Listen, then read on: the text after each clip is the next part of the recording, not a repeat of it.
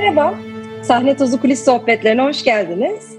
Kuliste bugün İstanbul Devlet Opera ve Balesi baş dansçılarından Erhan Güzel'le birlikteyiz. Hoş geldin Erhan. Seninle burada buluşmak ne kadar büyük bir keyif. Hoş bulduk. Ben de aynı keyif alacağıma inanıyorum. Seni zaten çok dinliyorum. Bütün arkadaşlarımla da konuşmuşsun. Sevdiğim hocalarımla da. Benim eksik kalmamam gerekiyordu. Buna inanıyordum. o yüzden beni de burada ağırladığın için teşekkür ederim. Sen nasılsın? İyi misin? Çok teşekkür ederim. Türk Balesi'ni konuşurken tabii ki senin de bu parçanın içinde olman gerekiyordu diye düşündüm. Ben teşekkür ederim beni kırmadın. Davetimi kırmayıp bu konuşmayı, bu sohbeti kabul ettiğin için. Erhan'cığım öncelikle sana baleye nasıl başladın diye sormak istiyorum. Her konuma sorduğum gibi. Bu herkese de sorduğun çok da klasik güzel bir soru. Herkesin hayat hikayesi farklı. Tabii benimki de farklı. Benim babam devlet tiyatrolarında dekorcu olarak çalışıyordu Ankara'da. Sonra Mersin Devlet Opera Balesi Müdürlüğü açıldığında babam tiyatrolardaki görevini operaya ama Mersin'e taşıyarak tayini aldırdı oraya. Bu tayin esnasında Mersin Operası'nın çocuk balesinde ben de kurslar alıyorum. Kurslar aldığım zaman da başarılı olacağımı inanıyorlar. Konservatuvara gönderin diyorlar. Konservatuvara gönderiyorlar beni Hacettepe'ye. Kazanıyorum. Bu klasik bir hikaye. Genelde insanların işte babasının, annesinin operada ya da opera civarındaki arkadaşları, eşleri, dostlarıyla falan münasebetiyle çocuklarını konservatuarlara gönderme hikayesinden pek farklı değil. Ama işte en sevdiğim hikaye de burada başlıyor. Aslında bir bakıyorum ki Opera bale tarihi zaten özellikle bale tarihi 74 senelik bizim ülkemizde. 74 sene öncesinde bir hiç, bir fikri bile yok. Mustafa Kemal Atatürk önderliğinde İsmet İnönü'nün devam ettirdiği bir oluşum bu. O yüzden insanlar aslında hep cevap vermiş. İşte beni babam sevk etti de başladık, bilmem ne yaptı da başladık falan diye. Aslında hepimizin verdiği cevaplar pek de doğru değil. Biz hepimiz eğer bale yapabiliyorsak bugün hala Mustafa Kemal Atatürk sayesinde. O olmasaydı yapamazdık. O yüzden bizim hepimizi sevk eden, oraya da gönderen Mustafa Kemal Atatürk'tür. Bu sebeple ben konuyu buraya çekmek istedim. Çünkü tarihin en başına hep en problemli ve en güzel olan dönem olarak biliyorum. Problemlerini de konuşuruz, tatlılıklarını da konuşuruz ama bizim bale tarihinin, Türk bale tarihinin başı o kadar tatlı, o kadar güzel ki. Oraya sonradan dahi olsa vakıf olabilmek, sonradan dahi olsa katılabilmek çok güzel bir durumdu. O yüzden Türk bale tarihini başlangıcından bugüne kadar gelen dünyada ben Mersin Devlet Opera Balesi Müdürlüğü'nün çocuk balesinde, Hacettepe Üniversitesi'nin Ankara Devlet Konservatuarı'nda, sonrasında da bir senelik kısa bir dönem Ankara Devlet Opera Balesi Müdürlüğü'nde dansçı olarak devam ettim. Akabinde de İstanbul Devlet Opera Balesi Müdürlüğü'nde 2006'dan bu yana baş dansçı olarak devam ediyorum. Gurur duyuyorum kendimle de, Türk Balesi'yle de, arkadaşlarımla da, konservatuvarların hepsiyle de, Müthiş bir oluşum. Türk Devlet Balesi'nin kurulumu muazzam. Türk Devlet Balesi'nin geldiği yer muazzam. 74 sene içerisinde bir bale buradan buraya kadar gelebilirdi. Bence şahane bir şekilde geldi. Bunları da ilerleyen süreçte konuşuruz umarım. Sen çok güzel bir girizgah yaptın. Tam da buralara da değinmek istiyorum. Çünkü biliyorum sen hem dansına çok önem veriyorsun, iyi kaliteli bir sanat ortaya çıkartmak için emek veriyorsun. Ama aynı zamanda bu işin tarihine de oldukça ilgin var. Araştırıyorsun, okuyorsun. Bunun tarihi anlamda Türk Balesi nasıl bir gelişim yolu izledi bunları da çabalayarak en derininden bilgilere ulaşmak için de gayret gösteriyorsun. O yüzden ben sana birazcık şey de soracaktım ya bu Türk Balesi'nin gelişimi bize böyle kısa bir tarihini anlat desem zaten sen ufak bir girizgahını da yaptın ama neler eklersin o ilk bale okulunun başlaması o ilk heyecanları biraz anlatsana bize. Hepsini tane tane anlatmak çok hoşuma gider ama ben bir bale tarihi hocası değilim. Ben yüksek lisansa başlama kararı aldım açıkçası. Ekin şöyle bir hareket var. Bizde Grand Jeté Antilles Double Tour ile diye. Bu hareket yere neredeyse paralel şekilde iki tane döndüğümüz bir hareket. Yani double tour ile yaparsak tek dönersek tek olur. Biz bu harekete Türkler olarak nedense balık dedik. Misafir bir hoca geldiği zamanda da örnek veriyorum Rus, İngiliz, Fransız. Biz bunun İngilizcesine de hocaya işte hocam bize balık hareketini göster derken Can you show me fish dedik bu adama. Adam da which one dedi. Bu çok komik bir durumdu. Aslında buna bir terminolojik olarak bir cevap vermemiz gerekiyordu. Ben o gün bunu bir arkadaşım yapmıştı. Bir arkadaşım sormuştu ama ben kendime yediremedim. Ben dedim ki eksik bildiğimiz terminolojiyi, eksik bildiğim bilgileri gidermek adına yüksek lisansa başlayayım dedim. Mimar Sinan'da yüksek lisansa başladım. Yüksek lisansa başlayınca ben orada sosyoloji dersi aldım. Sosyoloji toplum bilim demek. Toplumda araştırılacak muazzam bir medeniyete sahibiz.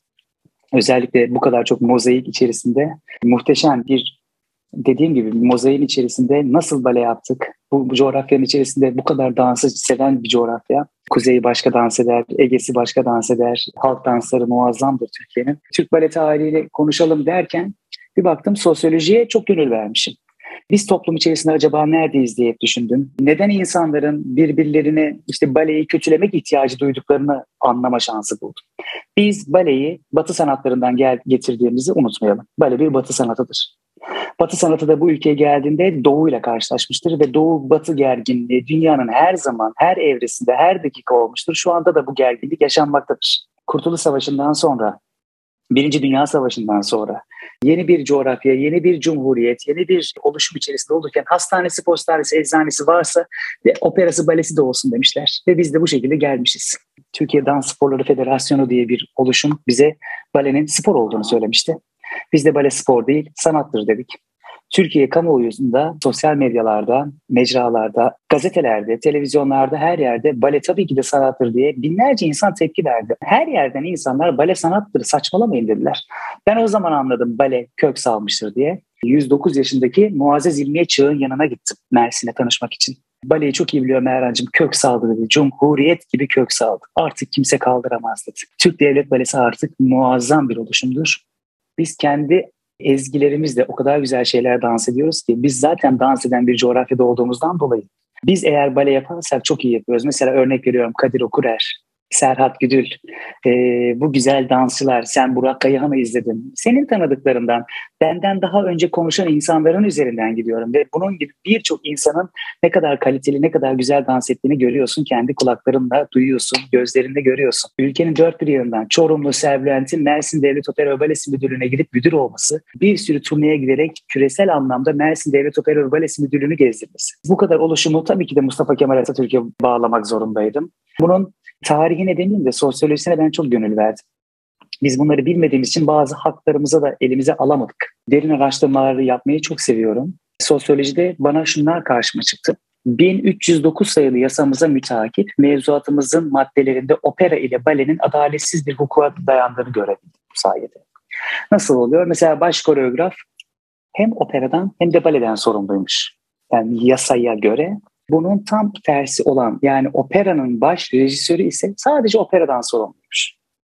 Yani adaletsizliği görebiliyor musun? Operadan sorumlu kişi sadece operadan sorumluyken sırtındaki yükü düşün. Balenin baş koreografı olan kişi hem operadan hem de baleden sorumluymuş. Yani buradaki adaletsizliği sen hisset. Biz neden bale tanımını tamamen devlet opera bale müdürlüğü değil de devlet opera ve balesi diyoruz. Aynı şekilde bunu kötüye yormak isteyen insanlar şöyle de yapabiliyor bazen.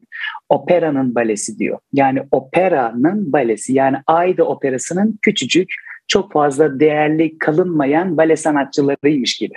Oysa ki biz Kuğu Gölü dans eden, Fındık Kıran dans eden, Jizel dans eden ve biz bunları dans ederken dünya ile kapışan muhteşem bir baleyiz.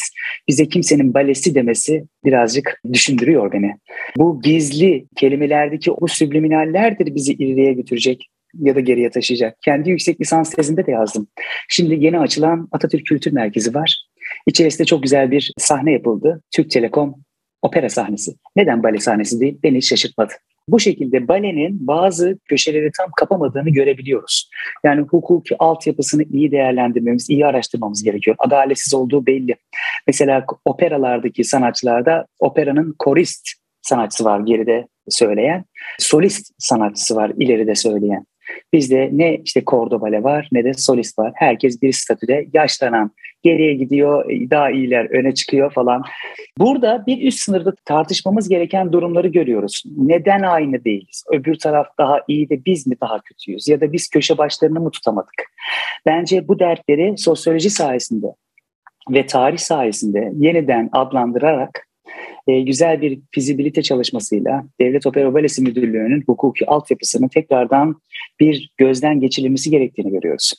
Türk Devlet Balesi'nin Türk Balesi eserlerine daha çok ihtiyacı vardır. Türk Balesi eserlerinin birazcık az olduğunu görüyoruz. Genelde modern baleler olarak yapıyoruz ama klasik bale adımlarıyla Türk Balesi Oytun Turfandan'ın Yoz Döngüsü, Hürrem Sultanı gibi, Duygu Aykalı İnsancık gibi, Meriç Çimenciler'in Çanakkale Şehitleri Harem Balesi gibi iki elin işte parmaklarını geçmeyecek kadar az diyebiliriz. Unuttuklarım varsa da affolsun ama bunların bugüne kadar bin tane olması gerekiyordu, iki bin tane olması gerekiyordu. Her halk kendine göre dans eder ve bu hareketleri, bu dansları da eğer klasik bale adımlarıyla beraber içselleştirirsek kendi milletinin ulusal balesi olur. Biz kendi milletimizin ulusal balesini yaptık mı yapmadık mı? Bunu tartışmalıyız. Bunu tartıştığımız zaman ulusal bir güç olacağız ve ulusal bir güç olduğumuz zaman Doğu Anadolu'da ve Güneydoğu Anadolu'da hala konservatuvarlarımız ve opera bale binalarımız yok. Biz oralarda eğer o dansçılara, eğer o coğrafyanın danslarıyla beraber klasik bale yaptırdığımızda sen küresel gücü gör. Öyle bir güç olur ki bütün dünyanın gözü burada olur. İşte gerçek sanat gücü de budur. Ben hep bu hayallerle yaşadım, bu hayallerle büyüdüm. O yüzden bu sosyolojinin peşini asla bırakmayacağım. İleride doktorumu da yaparsam bunun üzerinden yapacağım. Çünkü buna benim Türk Devlet Balesi'ne katkım olacağına inanıyorum. Yaptığım araştırmalar belki yeni araştırmalar, belki basit araştırmalar ama dilin önünü açacaktır. Belki de benim yapamadığımın 50 katını, 100 katını yapacaklardır benden sonraki gelecekler. En azından onlara bir şey bırakabilmek adına burada çok yoğunlaşmaya çalışıyorum. Erhan bir sordum neler anlattın nerelerden birçok noktaya değindin. Hiç de kesmek istemedim. Çok önemli noktalara da değindiğini düşünüyorum. Hatta senin sesini duyurmakla ilgili özel çaba gösterdiğini düşünüyorum. Sen sosyal medyayı da çok iyi kullanan bir sanatçısın. Sosyal medyada etkileşim yaratmayı seviyorsun. Sesini fikirlerini oralarda da paylaşmaya çalışıyorsun Burada senin hem bu kazandığın, kendi araştırmalarına odağına aldığın konuları aynı zamanda toplumsal bir bilinç oluşturmak için de kullandığını düşünüyorum. Sen sosyal medyayı nasıl bir araç olarak görüyorsun? Siz hakikaten bu düşüncelerini paylaşmak için, yaymak için, daha genişletmek, daha parlatmak için iyi bir araç mı?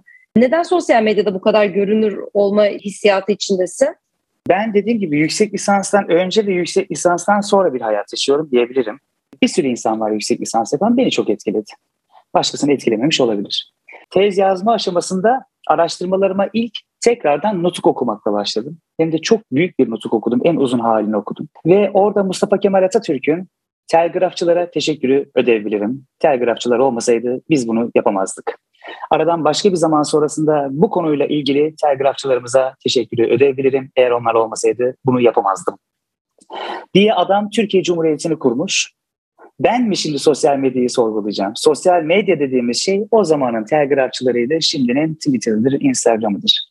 O yüzden ben de bunları kullanarak kendi yaptığım mesleğimin yanlış olmadığını, sadece dans ettiğimiz, dansın sadece başka bir disiplin halinde olduğunu, bu disipline biz kendi dans adımlarımızı da getirebileceğimizi Twitter'da, Instagram'da kullanarak buralardan yaymayı Mustafa Kemal Atatürk'ten öğrendim. Yani zaten izleri takip ettiğiniz zaman doğru eğer tekse çok yanlış yapmıyorsunuz. O yüzden ben de buradan Twitter'a ve Instagram'a teşekkür edebilirim. Çok fazla kişiler şunu görüyorum. Senin paylaşımlarınla birlikte bir güç buluyorlar.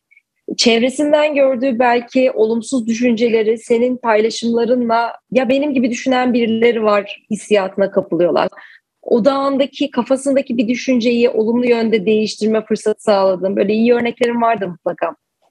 Twitter'da bir genç bir kadın benle konuşmuştu. çocuğum olacak demişti. Çocuğum olunca adını Erhan koyacağım demişti. Gerçekten çocuğu olmuş, adını Erhan koymuş ve büyüyünce de baleye vereceğim dedi. Muhtemelen gerçekten büyüyünce de baleye verecektir. Ondan adım gibi eminim. Ben bir ara çeltik atıyordum. Çocuğumuzu sizin sayenizde konservatuara yönlendirdik. İşte devlet balesini çocuk balelerine yönlendirdik gibi. Ve o çeltikleri belli bir süre sonra çünkü ilk çeltik senin sayende dediklerinde benim için çok etkileyiciydi. Ya dedim ben bunu kaydetmeliyim. Baktım ki ben bu iş çok güzel gidiyor ve bir yandan da kendi misyonumu, kendi görevimi güzel yapıyorum. Bu görevde de devam edeceğim. Bunu saymanın da bir anlamı yok dedim. Ben şuna inanıyorum. Bu sosyal medya sayesinde bir 20 sene ya da 30 sene sonra tarihi tekrardan arzu edersen senle gözden geçirelim. Etkisi muhakkak olacaktır. Olumlu olacaktır. Olumsuz yönleri umarım olmaz. Bu olumluluk içerisinde de Türk Devlet Parası'na bir katkıda bulunabildiysen kar olur. O kadar güzeldi ki benim için. Bana devlet konservatuarı bedava baktı. 10 sene boyunca yurtlarında kaldım. 10 sene boyunca sınıflarında, dersliklerinde ders aldım. Müthiş öğretmenler bana baleyi öğretti. Müthiş öğretmenler bana sadece balenin yanı sıra insan olmayı da öğrettiler.